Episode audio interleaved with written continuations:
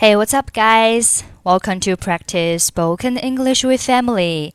欢迎收听和 Emily 一起练口语，我是 Emily。马丁近6个月一直在坚持健身。丹尼斯见到他之后非常的惊讶，说 You look so buff. 你看起来好结实。这里 buff 可以表示体格健美的。马丁说，他这6个月每天早上做1小时的有氧健康操，下班后举重和游泳。有氧健康操叫做 Aerobics。Aerobics。举重可以叫 Pump Iron。Pump Iron。游泳就是 swim。丹尼斯说，不敢相信现在马丁成了一个健身迷。健身迷叫A gym junkie. Gym 就是健身房 ，junkie 可以表示什么什么迷，比如说电视迷就是 a TV junkie。最后，丹尼斯给了马丁他的号码，说改天出来约。马丁说 ，No can do， 意思是我办不到。No can do 字面上的意思就是不能做。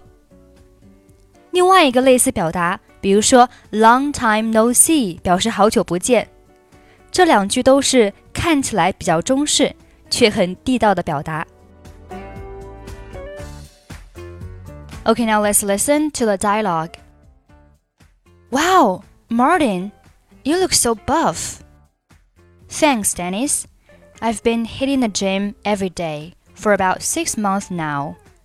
An hour of aerobics in the morning.And then I pump iron and swim after work.